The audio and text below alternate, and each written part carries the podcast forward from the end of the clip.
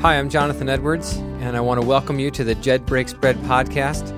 My goal in this podcast is to teach the truth of the Word of God and apply it to our lives that our orthopraxy might be as good as our orthodoxy. May you be blessed.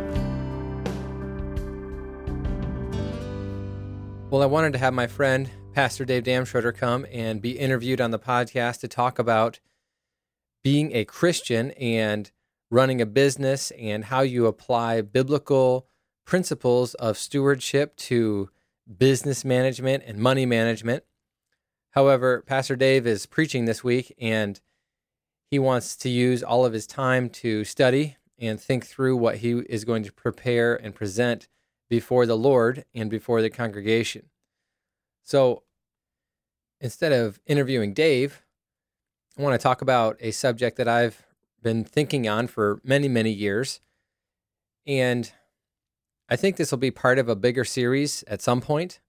I'm not quite sure what that's going to look like, but I want to introduce this concept today. And it seems to be particularly relevant because one of the marketing slogans that I've come across over the last few months, I think it started with the Super Bowl this past year, maybe a little bit before that. One of the marketing slogans that has become very popular in the year 2019 is basically this You do you. And I think there was a hotel like hotels.com or travelocity.com or one of those like vacation travel sites was the first group that kind of promoted this idea of you do you, and it showed, you know, uh, a couple of people doing very what most would consider to be strange things on vacation, uh, dressing in strange outfits, not in a lewd or crude or immoral type of way, but just like, well, that guy's weird. But the tagline for the vacation site was, You do you, and we'll get you there. You do you, and we'll get you there. And over the past several months, I have seen this particular tagline come up in other forms of media, whether that's like Facebook posts or Twitter posts or other advertising campaigns. The prevailing idea of the age is you do you. Now, to me, that's not very different than maybe the prevailing marketing campaign of about seven or eight years ago, which was YOLO. Y O L O. You only live once. So do whatever you want. Do whatever makes you happy. Do what feels good because you only live once. You do you is basically the same idea, just repackaged. And what does that idea really communicate? What does it really present? You do you when you start to unpack the presuppositions, or like a presupposition, okay, a presupposition to define this is something that you assume to be true. It's a truth that you assume to be true without ever having confirmed or verified that that truth is true. Now, we all make presuppositions about life. We all we make presuppositions about all kinds of things in life. Uh, let me give you an example. If I introduce you to a friend of mine, Jack is a writer. What are you going to assume to be true about Jack? I think there's a lot of things you could assume to be true that may or may not be true. You could assume that Jack is such a good writer that he makes his living entirely by his written words. That he's such a good author that the royalties from his book sales allow him to have writing as a profession. That could be one presupposition about Jack. It may or may not be true. But if you thought that when I said Jack is a writer, that's that's an example of a presupposition. Now here's what I think about if I were to say, meet my friend Jack, he's a writer. My presupposition would be that dude is really hungry, really skinny, and he's doing what he loves instead of what pays the bills. Because I have experience in English literature, I studied it in college, and I happen to know that a lot of people who are aspiring writers are, you know, not making a living with the written word. You could say Jack is a writer and assume that he writes books, but what if Jack is actually what if Jack is actually a marketing writer and he writes slogans or jingles? So you see, you made the assumption that Jack is a writer of books, but really, Jack is a writer of jingles. He loves to write jingles, and that's what he does for fun. Maybe he does it for a living. There are all kinds of assumptions that you can make about Jack if all you know is Jack is a writer. They could all be true, they could all be false. You don't know because you haven't taken the time to ask the questions to prove that what you think is true is indeed true. You see, this is how presuppositions work. We cultivate presuppositions about people, about situations, about circumstances all the time. We are constantly doing it because that's how we evaluate information. That's how God designed us. When we hear information, we run it through a filter in our brain.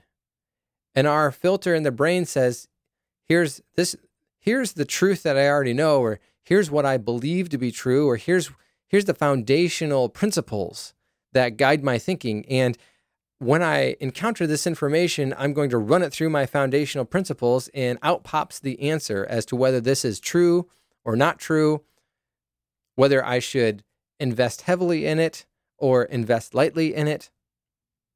Those are presuppositions. Everybody has presuppositions. So, what do you do about that? Well, the key, the key to being a good logical thinker, the, the key to being consistent in how you evaluate and approach information is to do the best that you can to make sure your presuppositions have been proven to be true and are not just hanging out there in no man's land. You want your presuppositional thinking to be as accurate to a true standard as it could possibly be. You don't want any inconsistencies in your presuppositional thinking. And the fact of the matter is, even though there are many people who try hard to not have inconsistencies, we all have inconsistencies in some way, shape, or form. Check out last week's episode on biblical self evaluation if you want to find out how to deal with those inconsistencies. Well, what does this have to do with the culture at large? What does it have to do with the title of this podcast, The True Truth? Now, before I go any further, I have to confess that I didn't come up with this idea, the true truth. That is something that a man by the name of Francis Schaeffer came up with in talking about Christian thinking and apologetics and how to evangelize to what he called the modern man. There is a truth that everybody thinks is true, but behind that truth is what is known as the true truth. And Francis Schaeffer defined the true truth as God's revelation to man. The Holy Scriptures are the true truth. The Holy Scriptures ought to be what informs and characterizes and transforms the Christian's presuppositions about life and about how this world operates. But there are many factors that prevent us from allowing the true truth to be the foundation of our thought platform. One of the greatest challenges is the culture that we live in.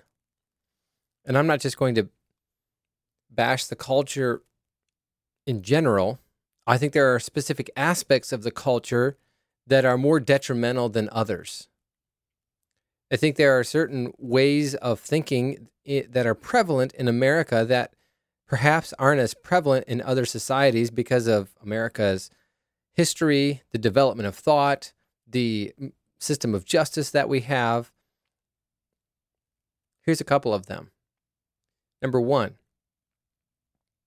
America, if you classically understand what America is, is a culture that glorifies individualistic accomplishments. It's the old, you know, we can pull ourselves up by our bootstraps and do better. We can overcome this problem because we're so good. It just takes hard work, ingenuity, grit, determination, and you can have your dream. I mean, that is American exceptionalism. The other part of that is so the other side of that, which is the individual's self determination, the other side of that is the, the freedom that our society provides to allow the individual space, for lack of a better term, space in which they can rise or fall, space to attempt to do something which may succeed or to attempt to do something and then fail. I think that attitude, that classic American, I'm going to do it myself and I'm going to do it my way, that plays a big role in cultivating one's presuppositions of truth. Because what have you done? Think about the logical conclusion of American exceptionalism. And I don't want to be mistaken as somebody who is bashing American exceptionalism. I certainly appreciate and I am very thankful to live in a country where there are numerous, numerous freedoms that we can enjoy.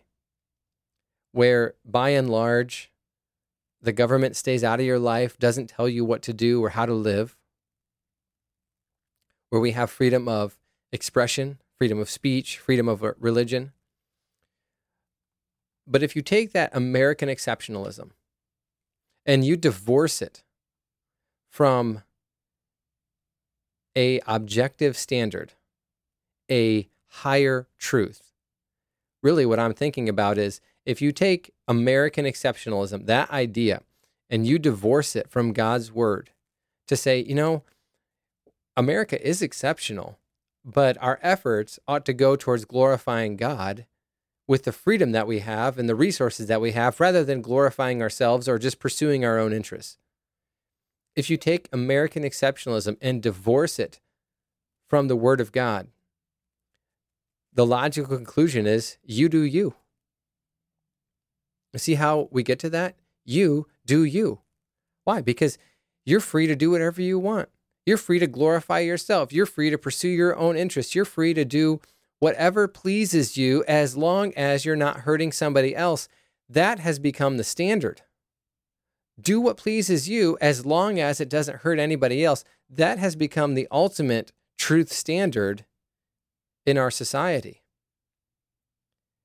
And we have used that particular standard as a slogan for two, maybe three generations now. You have the baby boomers with the cultural and sexual revolution of the 1960s. Then you have Generation X. Then you have the millennials. And I'm a millennial and I have kids. And so now we're coming up on a fourth generation who has been taught that, you know what? Whatever makes you happy is the highest pursuit and the chief end of life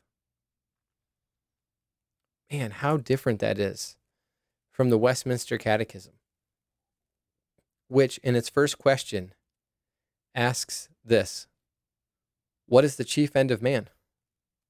And the answer from Scripture is to glorify God and to enjoy Him forever.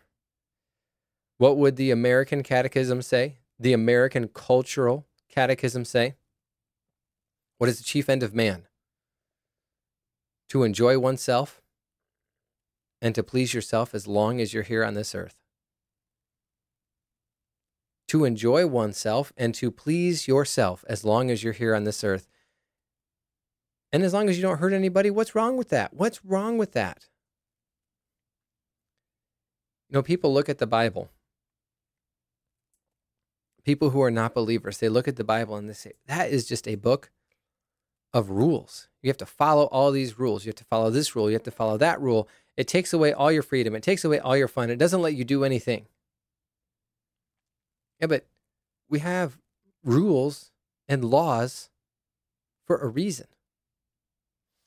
And God's reason, well, He has multiple reasons, but one of the reasons that God has given us rules and laws is to prevent heartbreak and personal pain.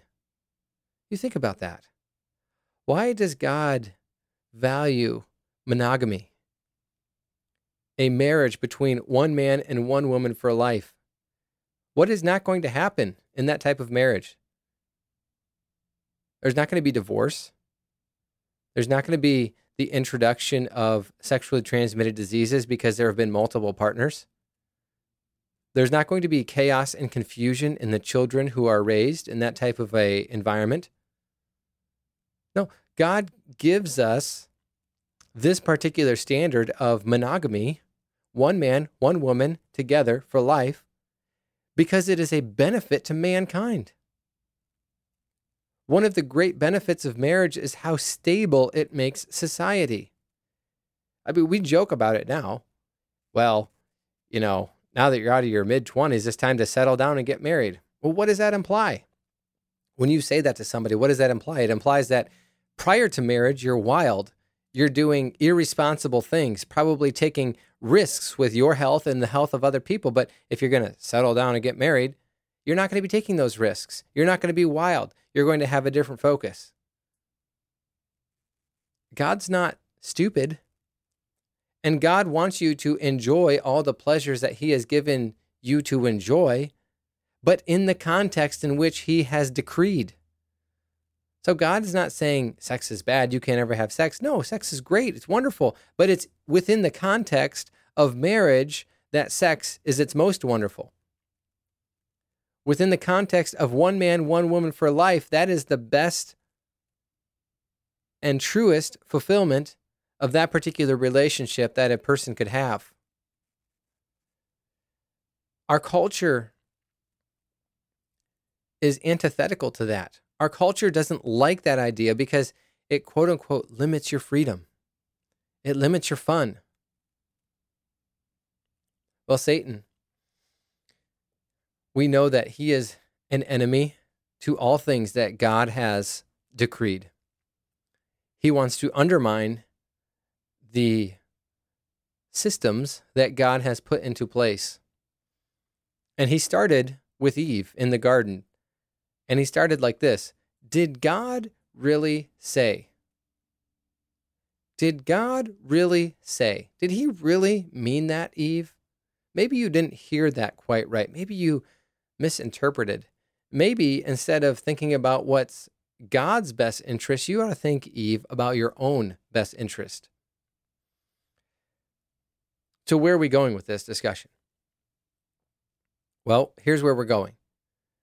We are looking at this concept of the true truth and why it is important to have a truth that is objective rather than a truth that is subjective and how American exceptionalism, while it is a great and noble idea, once it is divorced from an objective standard of truth, it results in all kinds of blasphemy. It results in all kinds of debauchery. It results in all kinds of wickedness. And people think they're doing something that's wonderful and loving and self fulfilling. But the reality is, people are really, really hurting. There's a reason that the LGBT community has a suicide rate that is three to five times higher than the average population if you take it on a per capita basis. Why? Because that is not a fulfilling lifestyle. Everything inside of people, everything inside of people says that's not right. It's not natural. God placed that inherent understanding within individuals, but as Paul explained expertly in Romans chapter 1, through the inspiration of the Holy Scriptures, men rejected God. They suppressed the truth of God in unrighteousness and wickedness. And what men desired to do then is to make gods in their own image, gods in the image of fallen man, or God in the image of a winged creature, or God in the image of a four footed animal. And they made gods who would accept their sin and their wickedness. And God says that knowledge about himself, knowledge about the true creator, is present in every person. And yet, men, in their wickedness, suppress the truth and unrighteousness. And after they do that for so long, Paul writes in Romans chapter 1 God gives them over.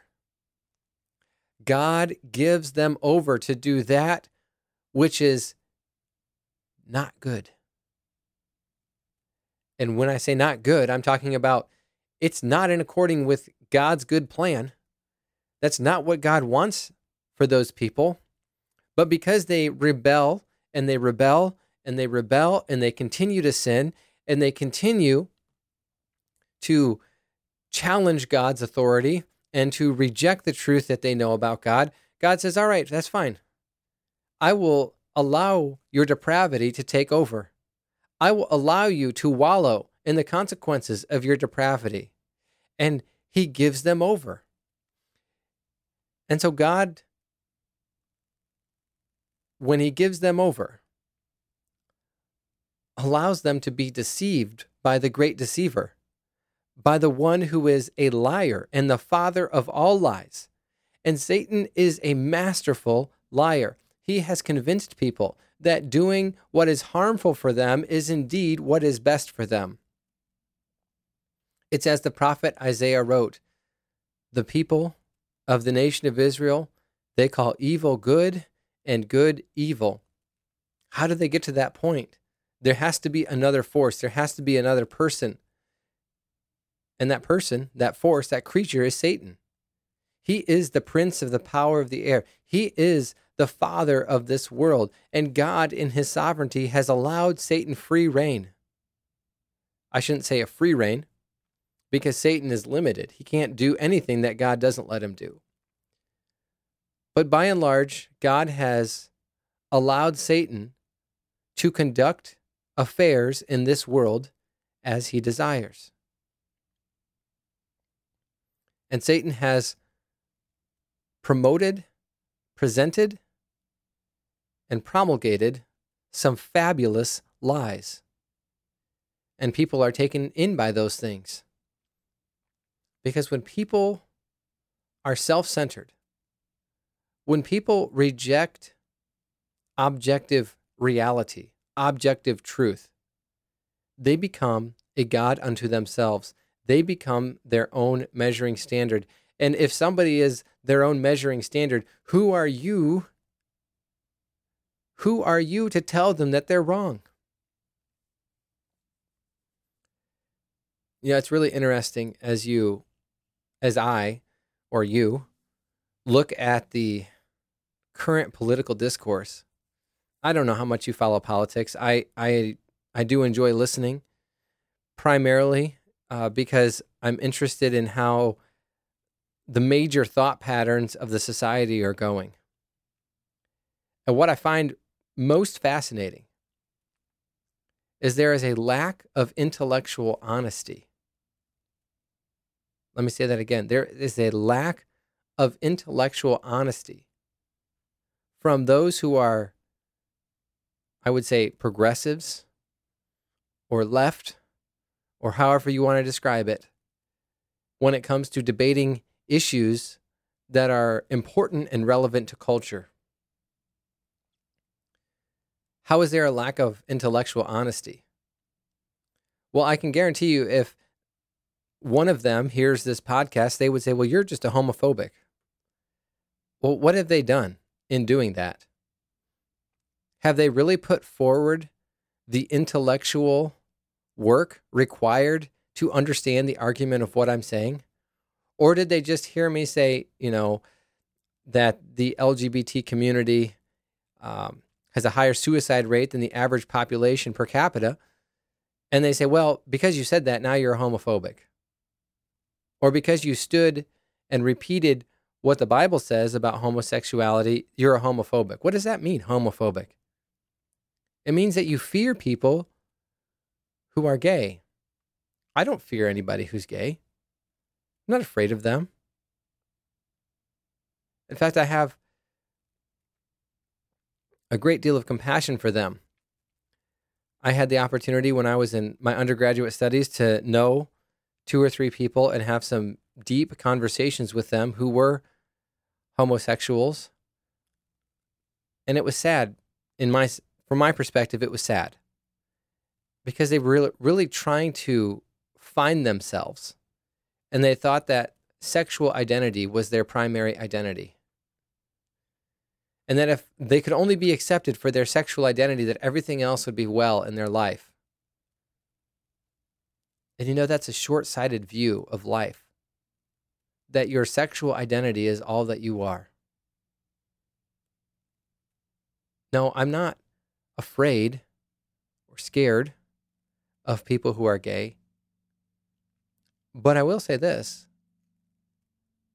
the Bible condemns all sinners, and God has classified gayness as a sin. And so there is a real urgency for all sinners to come to a knowledge of the truth and repent. And I think especially for those who are homosexuals.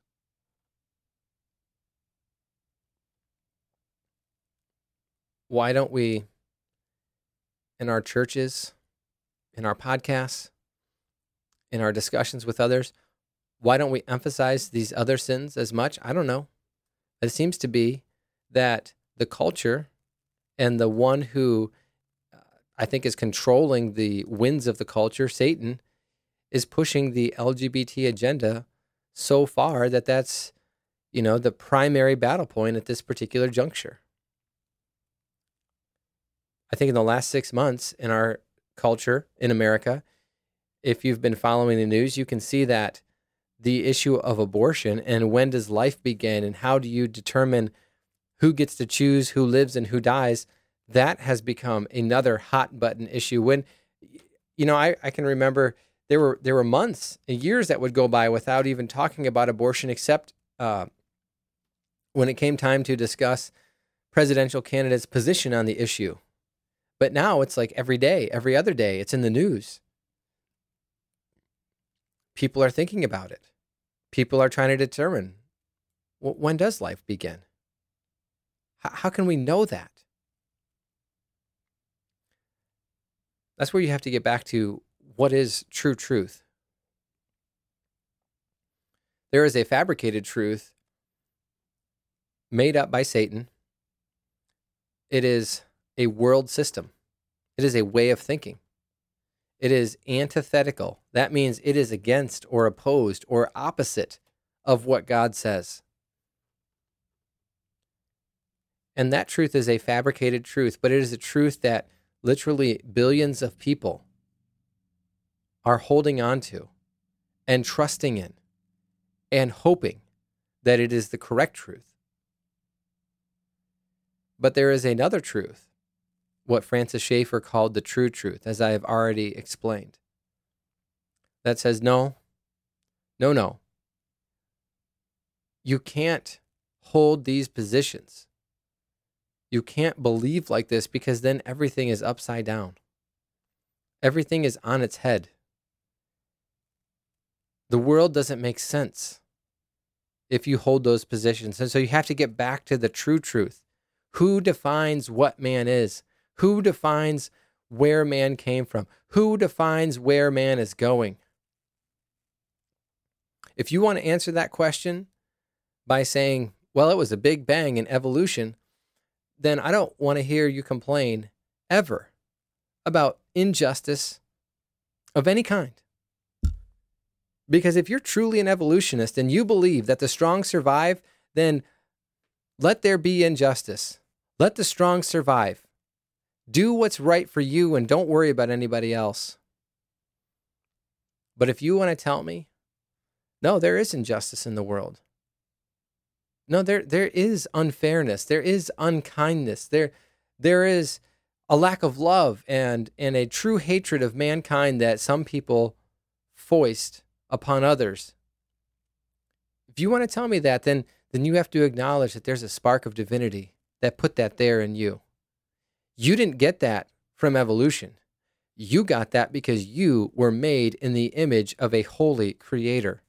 You got that because you inherently, intrinsically understand principles of fairness, justice, and righteousness because you were made in the image of the one who is completely and totally fair, the one who is 100% just, and the one who is absolutely righteous. I think for believers, I'm assuming that primarily believers are listening to this. If you name the name of Jesus Christ,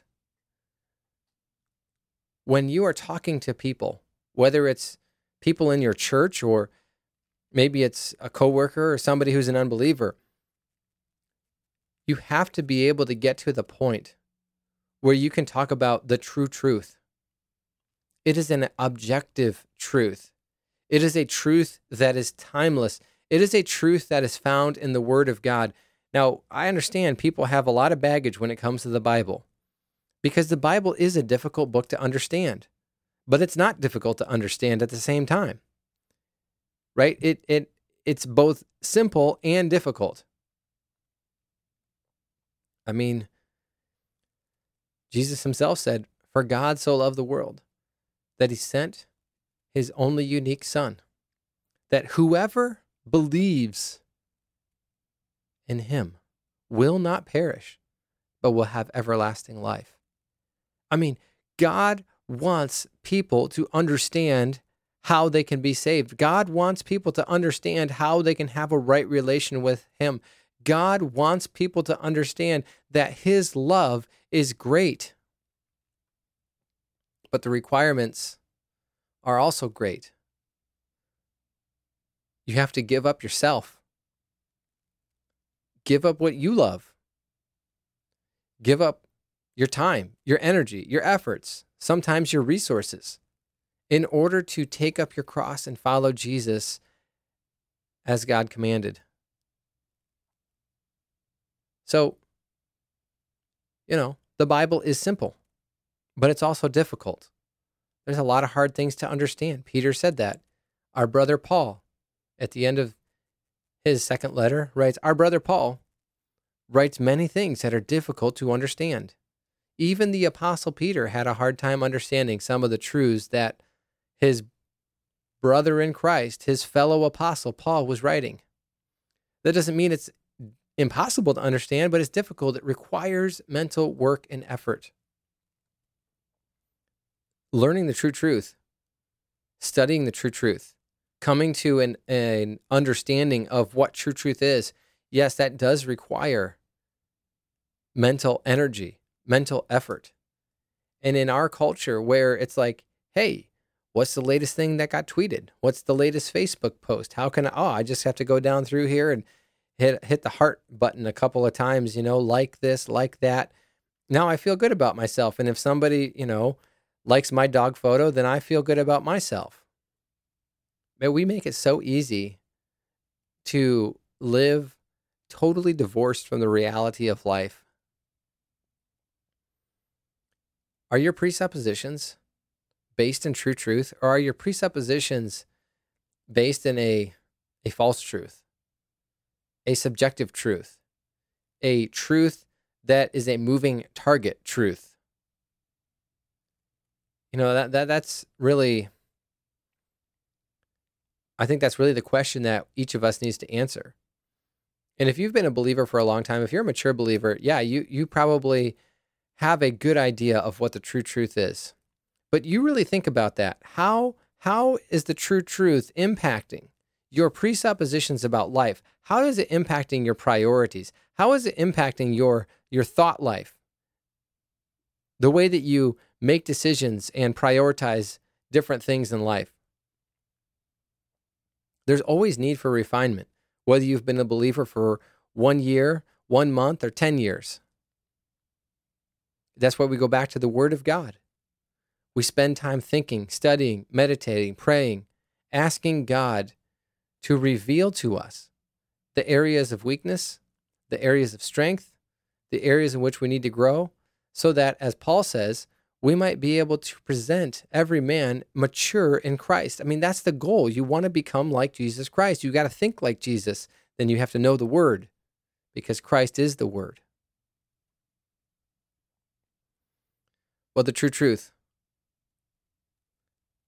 It's a concept that's really radical for our culture, but it's been around for a long time.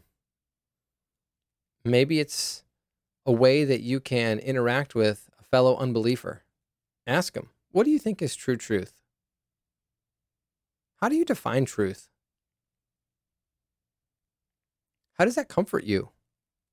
you know, based on your definition of truth, how does that provide comfort and consistency in your life? Maybe it'll be a springboard for evangelism or relationship building. Uh, these are things that I'm still thinking through. I mean, I've been thinking about this for 12, 13, 14 years since I first read some of Francis Schaeffer's work but it seems that our culture is going faster and faster and faster at a pace that is trying to erase any Judeo Christian ethic or any Judeo Christian thought pattern. And so it becomes even more important right now to know what the true truth is, to determine to practice the true truth, and to make sure that you you're standing on the true truth because it is the foundation for life and godliness. Well, thanks for spending this time listening. If you enjoyed this podcast, I would encourage you to go to your podcast app and uh, just open up uh, the app and click five stars for this podcast. Just rate it five stars. That'll help it come up in the search engine for other people to find and be blessed as well. I want to give special shout out and thanks to uh, S. Lort Music Group for their production work on this podcast. You can find them on Facebook at S. Lort Music Group. I currently serve as a pastor at the Grace Brethren Chapel, and you can check our church out on the web at www.gbchapel.org. If you want to provide any thoughts or feedback, just click on the uh, send mail link there, and you can send send mail to me, and I'd be happy to address any comments or questions that you might have. Thank you so much, and may God bless you as you seek to put His truth into practice.